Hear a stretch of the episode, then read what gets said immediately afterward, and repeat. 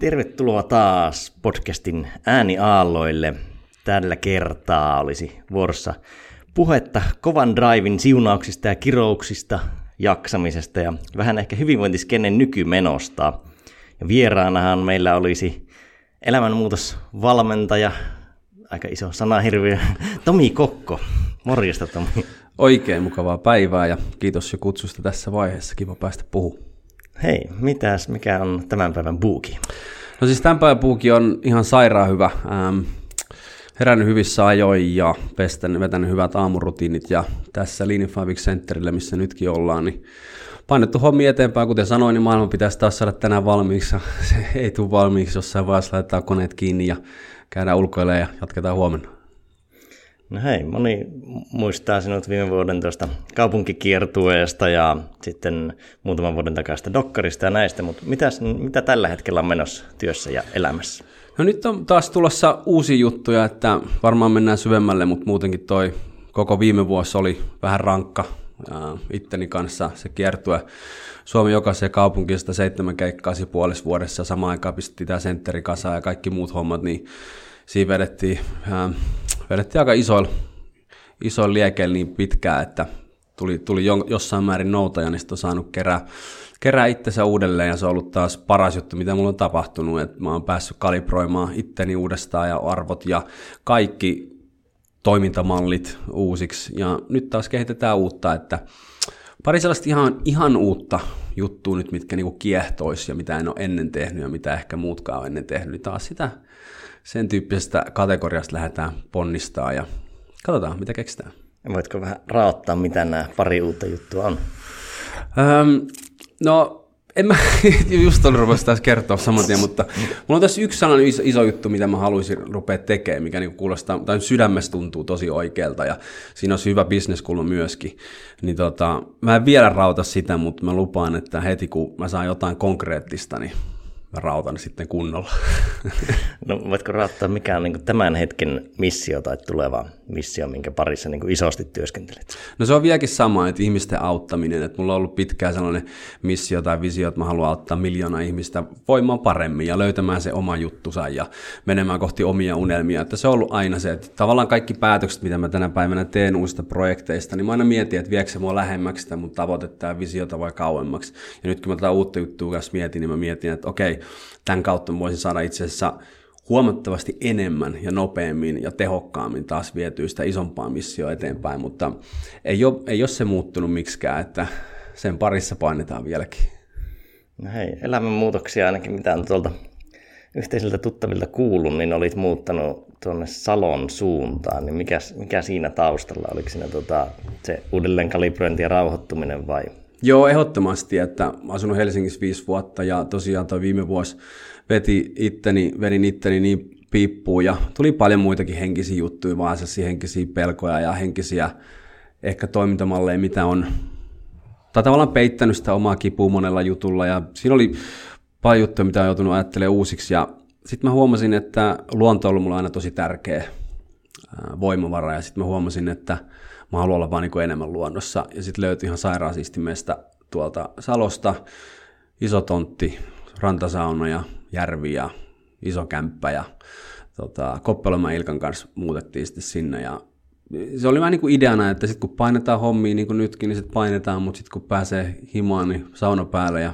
mööpelit pois ja täyshuili, että oli ehkä se, että halusi se ympäristö, mikä sitten tukee sitä palautumista ja että on aikaa itselle ja voi vetäytyä ja oikeasti viettää aikaa itse kanssa, ja koko ajan jotain ärsykkeet vieressä ja on tykännyt, tehnyt ihan älyttömän hyvää. Aikaisemmin on pitänyt muuttaa vähän rauhallisempaa, mutta hyvä setti ollut. Aika moni tuttava, kellan kova drive, niin vähän, vähän haaveilee samasta, mutta ei ole vielä tehnyt sitä hyppyä. Niin onko siinä tullut mitään haittapuolia, tai pelkäsitkö sä mitään haittapuolia, mitä ne haittapuolet oikeasti on, siinä kun on muuttanut kauemmas? No ainahan tulee, aina tulee niin kuin mieleen juttuja, että jos mä teen tällaisen muutoksen elämässä, että mitä sitten ja niin ja näin. Että kyllä sitä aina tulee jotain pelkoja, mutta mä huomasin ainakin tämän, tämän muutoksen parissa ja aina kaikkien muutosten parissa mulla on se, että mitä nopeammin mä teen mun päätöksen, niin sitä parempi. Että en mä ruvennut sitä hirveästi pohtimaan laittaa Exceliin, että onko tuossa nyt noin paljon hyviä juttuja ja huonoja juttuja, että mä asun tuolla vähän kauempana, vaan se kuulosti hyvältä itseltä ja sitten mä saman tien kun löytyi sopiva kämppä, niin sitten mennään. Ja sitten mä aina yleensä jälkeenpäin mieluummin rupean sitten pohtimaan, että mieluummin kun teen asioita ja sitten okei, okay, no ehkä olisi voinut tehdä eri tavalla kuin että mä niin ylianalysoin juttuja. Ei ole tullut vielä yhtään mitään, mikä olisi haitannut. Sieltä tunti 15 minuuttia study, mä käyn täällä pari kertaa viikossa, kolme kertaa viikossa, ei mitään haittoja, pelkkää plussaa ollut koko juttu. Mitä olet fiilistellyt eniten? Ää, luontoa joka aamuista uintia kun on siellä. Ja nyt rupeaa vedet kylmenee, niin sitä fiilistellyt. Ja nuotio, mä dikkaan nuotiosta ihan sairaasti. Mä aina kiertueella silloin viime vuonna, mä puhuin siitä, että kun mä asuin Helsingissä, niin mä iltaisin laitoin YouTubesta sen nuotiovideon päälle, että sain vähän sellaista, sellaista fiilistä, niin nyt ei tarvitse laittaa YouTubeen, vaan voi pistää joka, joka ilta notskin päälle ja miettiä maailmanmenoa, niin aivan täydellistä. Ja vesi ja tuli on kyllä kovat elementit, oh. varsinkin se vesi. Mä oon vähän kade tuossa, kun Ruohonlahdessa asuu, niin siinäkin on sinänsä merivettä lähellä, mutta ei siinä ihan joka kohdassa voi uida, niin se on silleen, että sen saisi joka aamu, niin se on kyllä kova. On se järvi aika oma juttu, kun heräät ja otat kupin kahvia ja kuuntelet linnunlauluja ja sitten kävelet sinne jortsuun ja hengität ja meditoit ja ihan niin kuin täydellinen starttipäivä. Kyllä.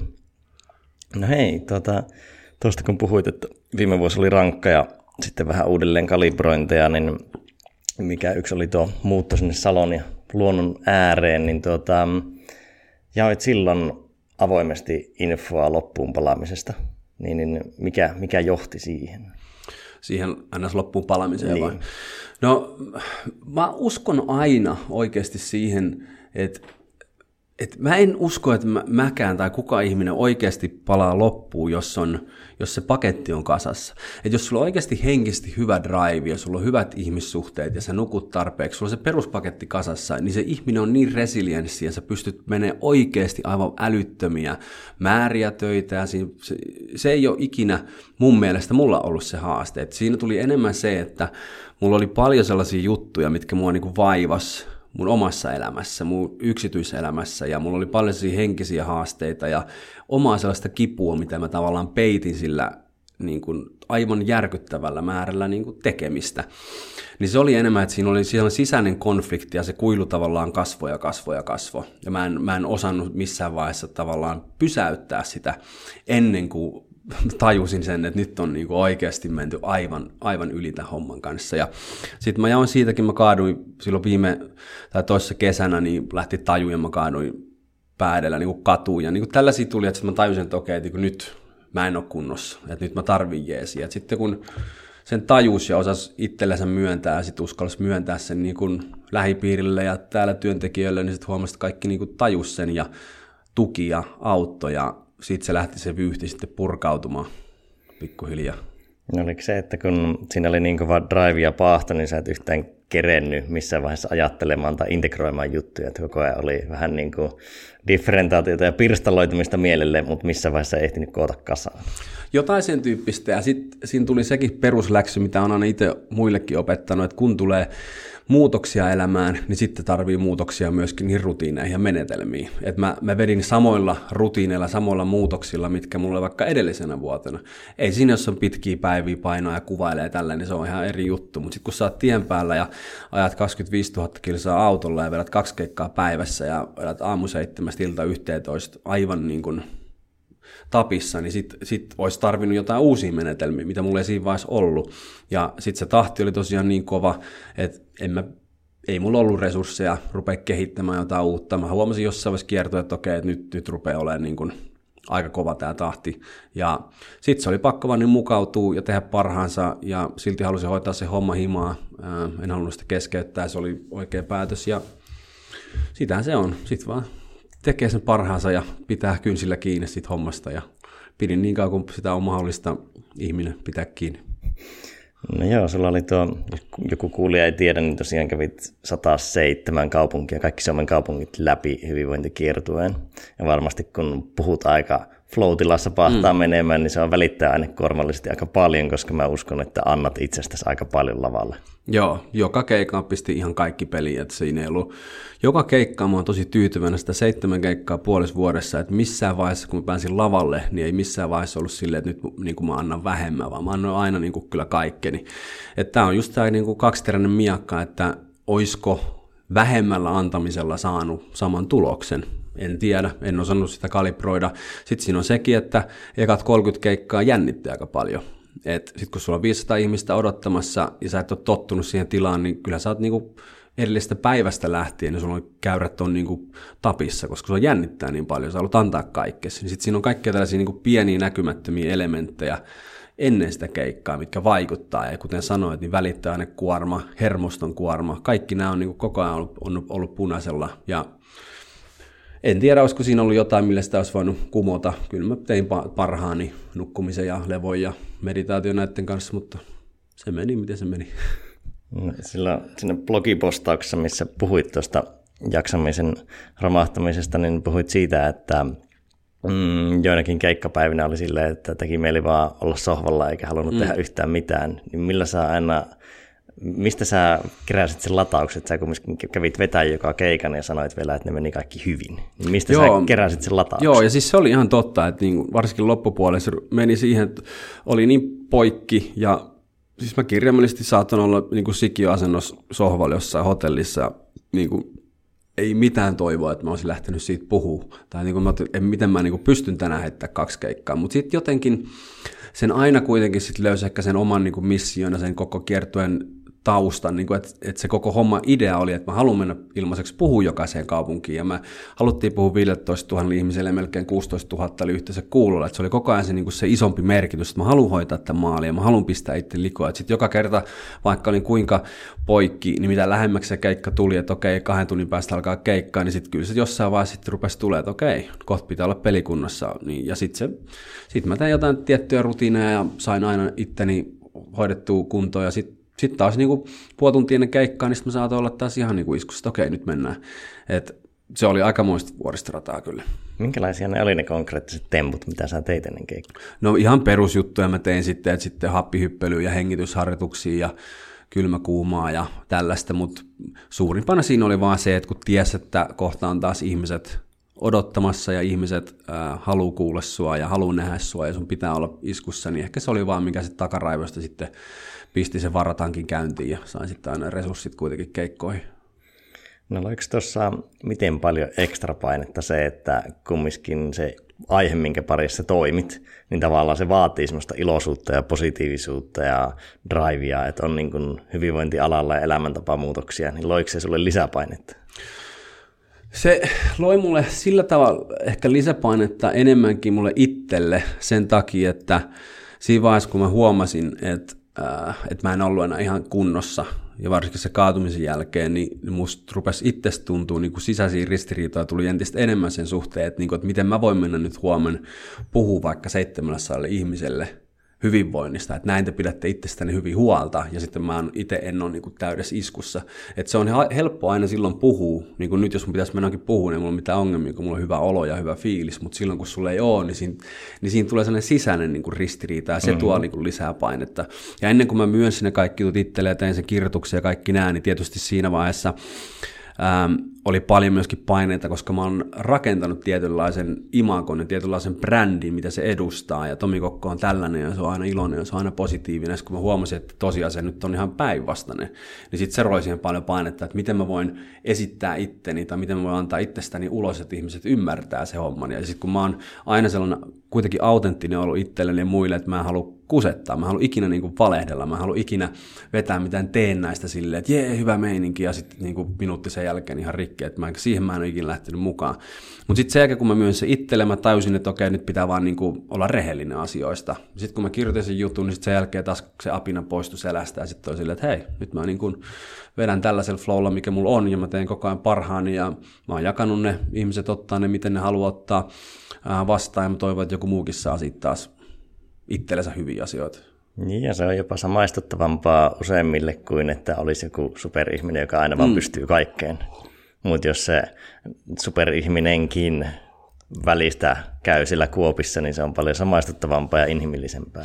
Aitous on aina pur- puree ja ei kukaan ole yli-ihminen ja sitten kaikki mentorit, ketä mulla on ollut mun elämässä, kaikki, ketä mä seuraan, ketä mä arvostan, kenenkään mä oon tekemisissä, niin jokainen, joka on päässyt joskus pitkälle, niin on tullut aivan sairaita mokia, niin että ne on polttanut itsensä loppuun, ne on vetänyt firmansa nurin monta kertaa, vaikka mitä. Että kukaan ei ole ikinä, näytä mulle yksi ihminen, joka on mennyt täältä lineaarisesti niin kuin johonkin päämäärään ilman minkäännäköisiä niin kuin kuoppia, ei se ole vaan mahdollista, niin sitten just se, että niin kuin tuo myöskin niitä esiin ihmisille, että okei, nyt on vaikeaa, että nyt mulla on näitä haasteita, että mä käsittelen näitä koko ajan, niin sitten totta kai se on niin kuin, mä en ikin, en mä miettinyt sitä millään bisneskulmalta, mutta totta kai se on samaistuttavampaa, että sen sijaan, että sä yrität koko ajan joku yli-ihminen aina näytät. Ja sitten toinen, tässä on tietysti taas se sosiaalinen media, jos me katsotaan sosiaalista mediaa tänä päivänä, niin sehän on sellainen kiiltokuvakansio, että mihin sä laitat ne itsestäsi ne parhaat kiiltokuvat, että sä keräät sellaisen jännän illuusion itsestäsi. Kaikkihan tekee silleen. Niin just se, että sitten, äh, ehkä mä haluaisin tuoda se kirjoitukselle muutenkin sitä, että niin kuin, olla aitoja. Sitten jos on vaikeaa, niin ei tarkoita sitä, että sun pitää valittaa niistä, vaan että on ihan hyvä, että sä myönnät, että nyt mulla on vaikeuksia tämän kanssa ja mulla on haasteita ja mä tarvitsen apua. Nämä on ihan niin kuin normaali ihmisten juttuja.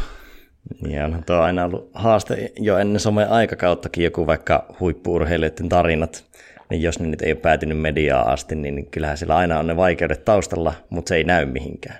Tai vaikka sä et näe jostain startup-yrittäjästä sitä peruspuurtamispaperityötä, sä vaan aina näet, kun ne hustlaa tuolla ja puhuu ja pauhaa menemään, niin sä, sä näet hyvin pienen pinnan aina. Se, niin on, sä näet aina sen 1-2 prosenttia siitä pinnasta, mutta sä et ikinä näe, mitä siellä taustalla pyörii. Ja me ei ikinä tiedetä ihmisistä oikeasti.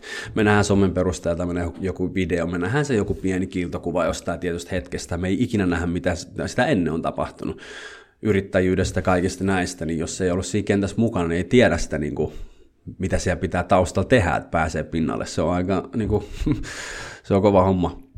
No, Tuosta tuli mieleen, mitä sanoit, se, että on tavallaan se ulkoinen tarina kautta kuva, ja sitten on se toteuma, niin siihen voi tulla iso gappi. Sehän voi tulla se gappi myös itselle omaan päähän, niin että tota, vaikka ehkä itse pystyy samaistumaan siihen, että joskus on luonut itsestään tosi paljon visiota, että haluan mennä tonne ja tavoittelen tota, ja vähän niin kuin kirjoittanut auki jotain, tai ainakin miettinyt auki karakteria, mitä haluaisi olla, hmm. niin se on siinä mielessä ansa, että sitten kun se nykyhetki ei kummiskaan toteudu sellaisena kuin se visio on, ja siinä on aika iso gappi, mutta sitten jos sä silti elät sitä tarinaa, niin siinä alkaa vähän niin kuin kertyä semmoista velkaa, mikä jossain vaiheessa krässää. Mm. Kun sä et olekaan, jossain vaiheessa sä alat oikeasti tajumaan, että et sä olekaan se kuvittelemasi henkilö.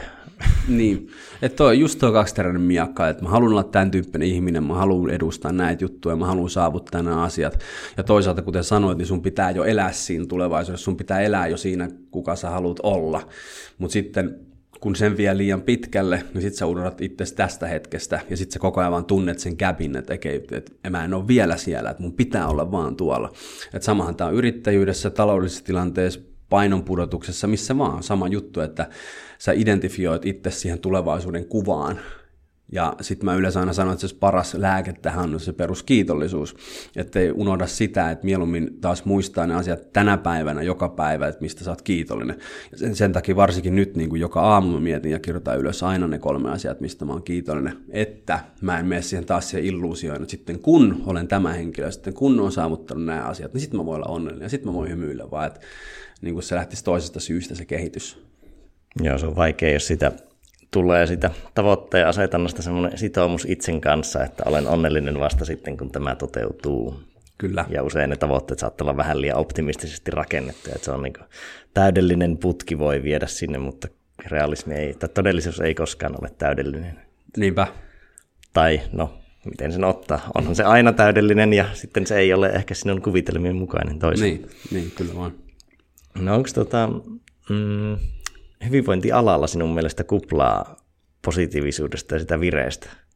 Niin onko sulla tuntumaa, että muilla on samaa painetta, että ne joutuu, ne ei välttämättä ole itse tavallaan parhaassa vireessä, mutta ne joutuu vähän niin kuin näyttelemään ja olemaan sitä mitä niiden pitäisi edustaa. Joo, on, on. Sehän on sitä ollut pidempäänkin jo ilmoilla ja kyllä sitä varsinkin nyt mä tunnen monia ihmisiä, jotka tällä alalla toimii.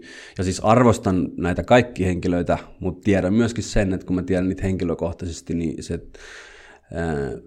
se tosiasiat, jos puhuisi tällä levelillä ja tällä rehellisyydellä, niin se on ihan eri, mitä moni sitten näyttää niin kuin maailmalle. Ja en mä näe siinäkään mitään väärää tai mitään pahaa, koska se on kuitenkin, toisaalta jos mietitään, niin sitähän me aina tehdään. Että me halutaan inspiroida ihmisiä meidän esimerkillä, kuinka pitkälle sä sen voit viedä, missä vaiheessa tulee, että okei, nyt menemme harmaalle alueelle. Se on jokaisen oma tulkinta. Mutta joo, on sitä. Ja kun mä joskus itse, kun hyvinvointialalla toimin, niin mulle tuli semmoinen ajatus siitä, että harva harva ihminen on niin stressaantunut kuin hyvinvointiyrittäjä. Niin. Koska siinä on just se vaikea, että ne on kumminkin kasvattaneet usein ne henkilöt aika paljon sitä resilienssiään ja he, niillä on hyvä työkapasiteetti, mutta sitten senkin voi viedä yli. Mm. Tai kaiken voi viedä yli, mutta näillä henkilöillä se raja vaan hämärtyy siinä, että ne voi tehdä vähän ainakin enemmän kuin yleensä perustallaaja mutta jossain vaiheessa raja tulee vastaan. Mm, kyllä, ja sitten se hämärtyy se raja, mitä sä itse sanoit, tai se kasvaa se kuilu. Jos mietin nyt taas itteeni, vaikka mä oon kymmenen vuotta ollut hyvinvointialalla yrittäjänä, yrittäjänä ekat kolme firmaa meni nurin, ja sitten taas niin nyt löytänyt vasta niin hyvän tällaisen drivein ja liiketoiminnan, niin niin se kuilu tavallaan koko ajan kasvaa myöskin siinä, että se hyvinvointiala yrittäjä, että kelle se puhuu. Että jos se hyvinvointiala yrittäjä puhuu, nyt jos mä puhun vaikka 45-vuotiaalle kolmen lapsen äidille hyvinvoinnista tai rutiineista, niin se mitä pidemmälle mä vien sitä hyvinvointi yrittäjyyttä itsessäni, niin sitä kauempana mä oon tavallaan siitä ihmisestä, kelle mä puhun. Niin sitten tässä tulee usein niitä konflikteja, tai ei konflikteja, mutta sellaista ristiriitaa myöskin, että okei, että miten mä saan mun sanoman, että miten, miksi se kuuntelisi just mua, että mitä mulla on sanottavaa sille ihmisille, että se pystyy samaistumaan siihen, koska meidän elämäntilanteet on niin kuin yö mm. päivä. Niin nämä on myös niin kuin aika mielenkiintoisia keloja, kun noita rupeaa pohtimaan, ja niitä pitää koko ajan tietysti miettiä, koska haluaa saada positiivista vaikutusta ihmisiin. No mites nykyarki versus vaikka vuosi sitten, puolitoista vuotta sitten, niin onko se miten paljon muuttunut? Sanoit, että olet uudelleen kalibrointia tehnyt, niin mikä siellä on konkreettisesti muuttunut?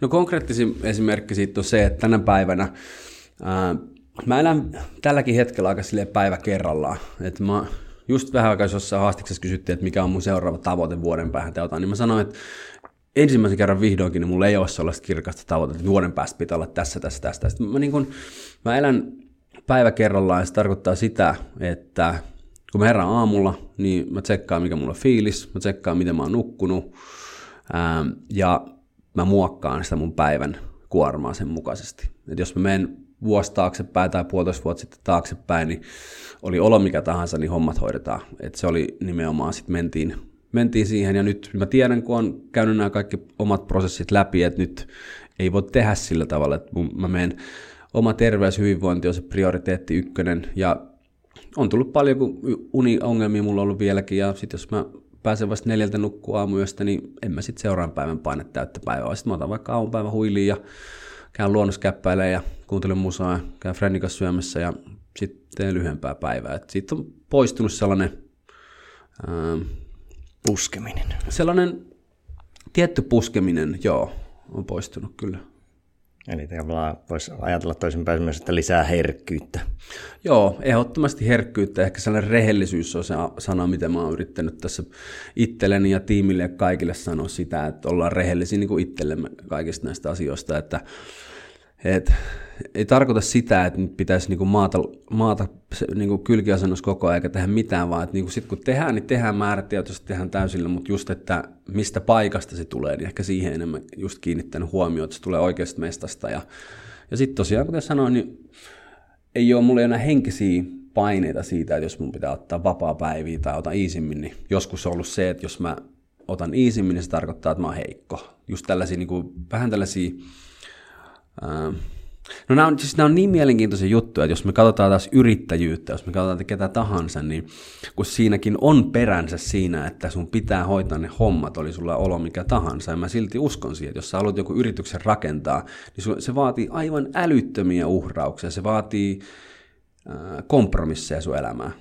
Ja sitten taas, että niin kuin missä vaiheessa siitä tulee haasteet. Nämä on niin kuin, jokaisen pitää niin kuin yksilöllisesti kalibroida. Mä, en, mä, mä oon tällä hetkellä vähän sellaisessa tilanteessa, kun nyt meillä niin kuin molempia keskusteluja meillä tavallaan käydään. Että meillä on tämä toinen puoli, joka sanoo just tätä, mitä mä sanoin, tämän Gary Vaynerchuk-tyyppisesti, että, niin kuin, että niin kuin, nuku vähemmän, tee enemmän, ja niin kuin, älä valita, hoida ne saakeli hommas himaa ja pistä itsesi likoon.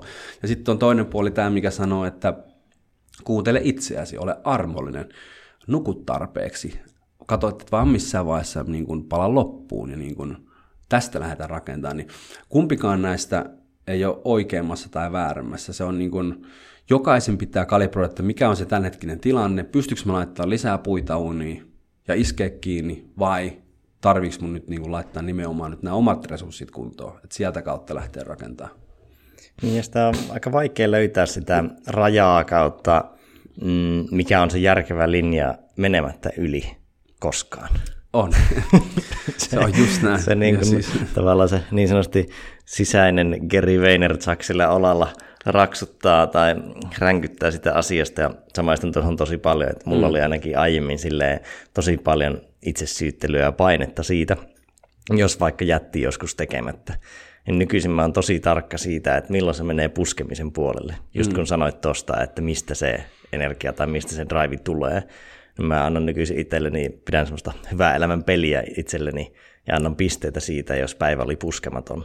Joo. Että jos kertaakin mä lähden niin kuin puskemaan liikaa tai se yleensä tulee joskus loppuiltapäivästä semmoinen, että jos on puoli tuntia yöaikaa, niin otanko mä siihen vielä härvään monta asiaa, niin silloin mm. se menee puskemiseksi ja sille alan tekemään liikaa. Mm. Vai osaanko mä vaikka siirtää sen yhden täskin huomiselle mm. ja olemaan syyttämättä sitä itseä. Niin, Nykyisin kyllä. se onnistuu, mutta on vaatinut aika helvetisti opettelua. Niin vaatii. Ja siis se on tämä kaksi kolikon to, toinen puoli, kun sä oot intohimoinen yrittäjä ja sä haluat saada asioita aikaiseksi, niin niin se on ihan eri lähtökohta, kun että sä oot jossakin töissä ja sä haluat vaan tehdä enemmän. Kun se on, niin, kun se on kaikki on sun veressä ja sä oot alun perin lähtenyt siihen, että saat jotain vaikutusta ja saat rakennettua sitä omaa elämääsi, kun se on, se on tosi vaikea vetää välillä se viiva. Se on aivan älyttömän vaikea. Niin, sitten tulee osa identiteettiä. Niin. Tavallaan aina kun sä kumminkin usein yritykseen annat aika paljon itsestäsi, hmm. niin se on vähän niin kuin osa sinua. Niin on. Ja sitten jos, jos sä et tee sitä joka, koko ajan täysillä, niin voi tulla tunne, että enkö minä nyt anna kaikkea, niin. että, että olenko minä nyt luovuttaja. Mä en näe tässä mitään eroa. Mä treenasin judoa ihan maajoukkuetasolla ja niin kuin tosi kovaa silloin nuorempana. Niin yrittäjyys ja huippuurheilija, niin se on ihan sama. Se on, mulla on täysin sama mentaliteetti tänä päivänä mun hommiin ja yrittäjyyteen, kun mulla oli alun perin vaikka urheilu että mä haluan silloin urheilun kaikkea. Mä treenasin kaksi kertaa päivässä ja nukuin hyvin. Ja se on, niin kuin, se on sama mentaliteetti, että sä haluat kehittyä, sä haluat saada jonkun tuloksen ja sulla on tavoite, minkä sä haluat saavuttaa. Ja niin kuin sä sanoit itse tuossa, niin sama kuin Jordan Peterson sanoi myöskin hyvin, että varsinkin nuorempana niin on tärkeää, että sä meet niiden rajojen yli, jotta sä tiedät, missä ne sun rajat menee. Et kun monella taas se haaste, mitä mä katson tässä ympärille, on se, että, että yksinkertaisesti niin kun vedetään puolivaloilla eteenpäin ja sitten ihmetellään, kun mitä ei tapahdu.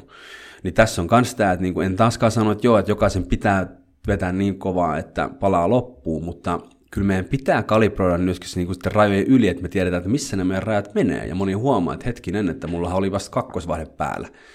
Niin se on myös mielenkiintoinen juttu. Ja kuten mä sanoin, mä oon, mä oon kiitollinen yleensä kaikesta ja joko me onnistutaan tai me opitaan. Mä en koe epäonnistuvani käytännössä missään, vaan joko mä sitten opin. Et nyt mä oon oppinut viime vuoden aikana ja tämän vuoden aikana ihan älyttömästi itsestäni ja omista rajoista ja omista toimintamalleista. Ja ilman, että sitä olisi tapahtunut, niin voisi vois, vois olla, että se tapahtuu sitten kahden vuoden päästä jossain pahemmassa tilanteessa tai jotain vastaavaa.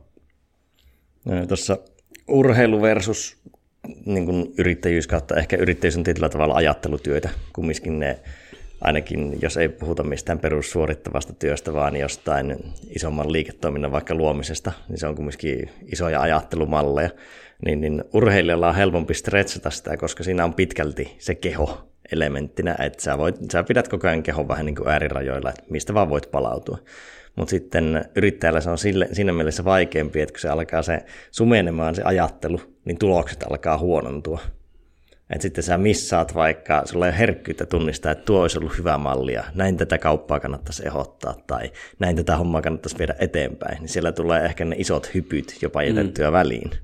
Mm. Että se on vielä niin kuin vaikeampi kuin urheilijalla, vaikka se elementit on samoja. Juu, on, on. Ehdottomasti paljon vaikeampaa. Että helpompaa se on treenaa, ei tarvitse mihinkään keskittyä, kun syödä lepää treenaa. Ja, niin kuin sehän on, nyt se kuulostaa niin kuin aivan sairaan siistiltä yhtälöltä, että rankintahan tässä ja kaikessa on nimenomaan se jatkuva ajatustyö, ja kun ne aivot raksuttaa, olet se vapaalla tai töissä, niin koko ajan raksuttaa, että mitä voisi tehdä paremmin ja mitä haluaisi tehdä ja mikä on tärkeää ja mikä se on juttu, niin kuin, että sitähän se on.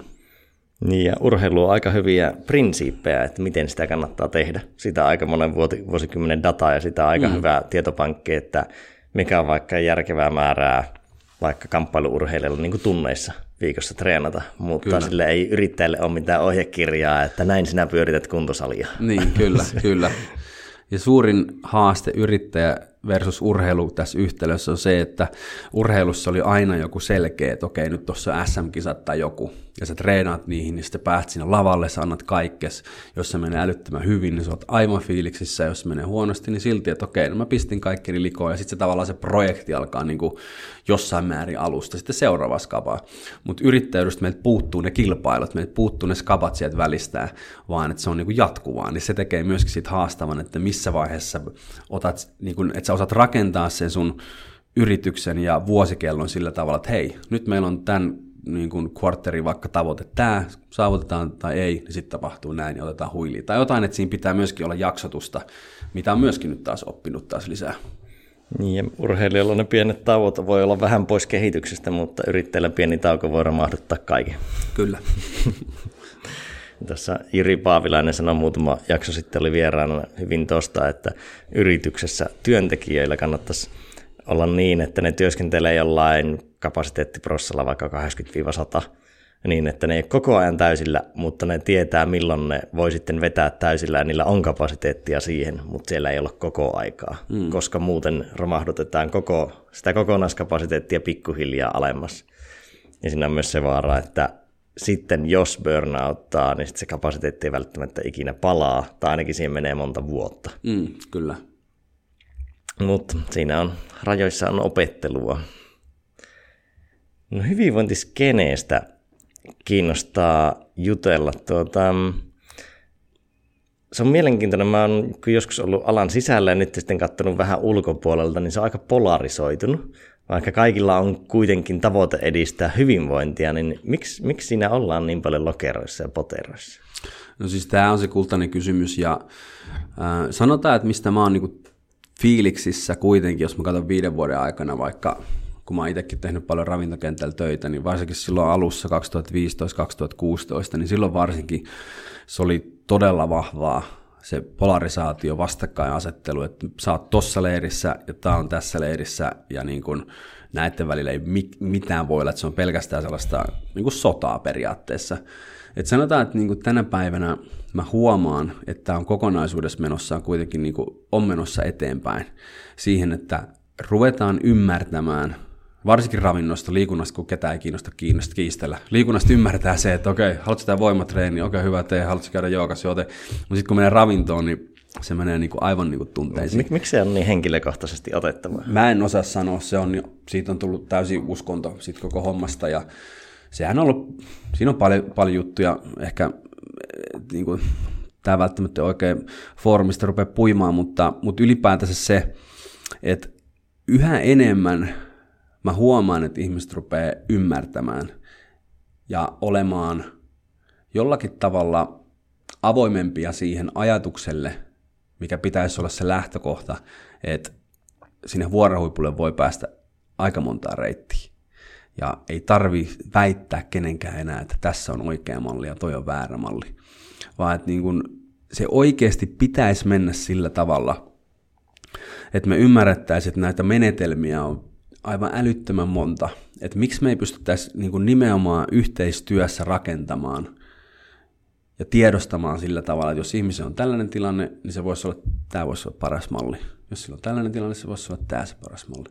Et mä, en, mä en oikein jotenkin jaksa lähteä tällaisiin vastakkainasettelujuttuihin niin paljon enää, enää mukaan kuin ehkä silloin aikaisemmin. Et jotenkin, kun ei se vaan niin vie mihinkään. Et mä halusin, että kaikki tehtäisiin enemmän yhteistyötä ja kehitettäisiin tätä niin kuin koko kenttää yhdessä, mutta aivan älyttömän kateellinen kenttä on myöskin. Sen mä oon myöskin huomannut, että jos toisen menee paremmin, niin sitten yritetään vetää jalat alta ja siitähän se niin aika paljon myöskin on.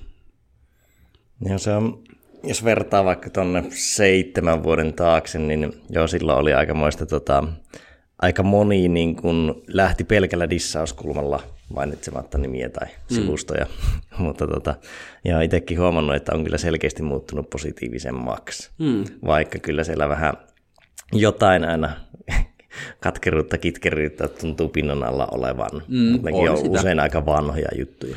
Niinhän ne on vanhoja juttuja. Ja sitten mä aina näen se itse asian näin, että siinä vaiheessa, kun ihmisellä on tarve dissata jotain toista, sillä, että sä tuot sitä omaa. Pystyt tavallaan, että jotta sä saat omaa tuotua eteenpäin, niin mä teen sen sillä tavalla, että mä dissaan nyt sua tai yritän painaa sua alemmaksi.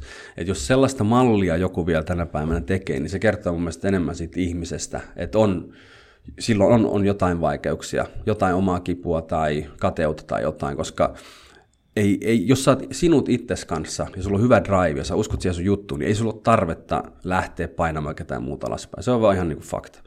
Mutta me ollaan kaikki erilaisia, jokainen tekee sillä omalla kulmalla. Mä oon tehnyt aina omalla tavalla, mä sanon asiat niin kuin mä haluan sanoa ja ei mua ennenkään eikä mua nykyisinkään niin kuin mun tekemiseen ei vaikuta, jos jollakin, jos joku ei tykkää mun jutuista tai jotain. Ei mitään, ei saa että Mä teen mun juttuja ja mä saan tuloksia niin kuin mä oon tähänkin mennyt saanut ja tuun saamaan entistä enemmän.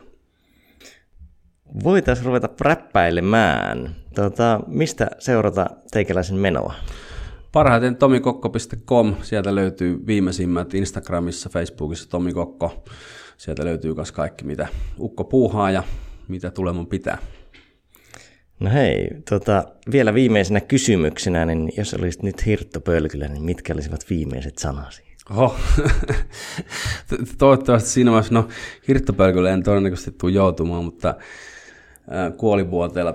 Toivottavasti pystyn sanoa siinä vaiheessa, että hei, että tämä oli aivan huikea matka, että en kadu mitään. Ja niin kuin ainakin itselle pystyisi sen sanomaan. Että mulla on jotenkin aina ollut se, että moni kysyy, että mitä mä pelkään tai näin, niin mä sanon sitä, että ehkä mulla on sellainen pelko, että mä herään joskus vanhana mun elämään sillä tavalla, että mua kaduttaa, että mä oon tehnyt jotain valintoja tai mua kaduttaa, että mä en ole uskaltanut tehdä jotain juttuja. Että jotenkin mä elän sitä omaa elämää ja mä yritän elää sitä koko ajan täysillä. Mä yritän mukautua, mä yritän oppia, mä yritän tavata uusia ihmisiä, mä yritän, yritän juttuja, mitä mä en tiedä onnistuks mä niissä.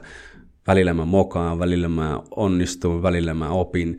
Niin kuin, että mä menen vaan koko ajan sellaisella tietyllä jutulla eteenpäin, että että ei ainakaan sitten niinku parinkymmenen vuoden päästä tarvitse katsoa taustapeiliä, että ei vitsi, kun olisi pitänyt vähän tehdä eri valintoja.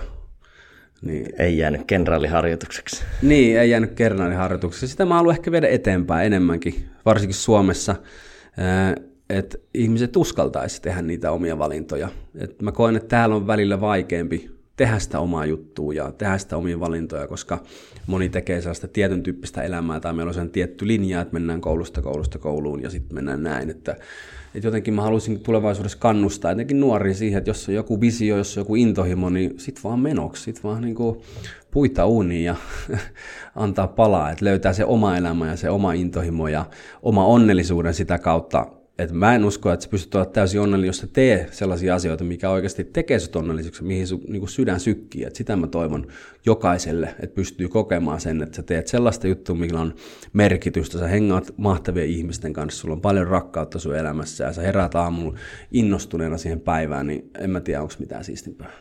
Ja onneksi yhteiskunnan kehitys on tosi paljon siihen menossa ja nuoret varsinkin. Ja on ihan hyvä, että tuo perinteinen uramalli vähän rikkoontuu. Et vaikka se vähän tuottaa negatiivisia vaikutuksia tuo pirstalainen työelämä, mutta hyvässä mielessä se ainakin pistää ihmiset miettimään, että mihinkä suunnata ja mitä tehdä. Hei, kiitos paljon Tomi tästä. Loistava jakso taas kerran. Ei kestä, kiitos Jussi. Moi moi. Morjes. No niin.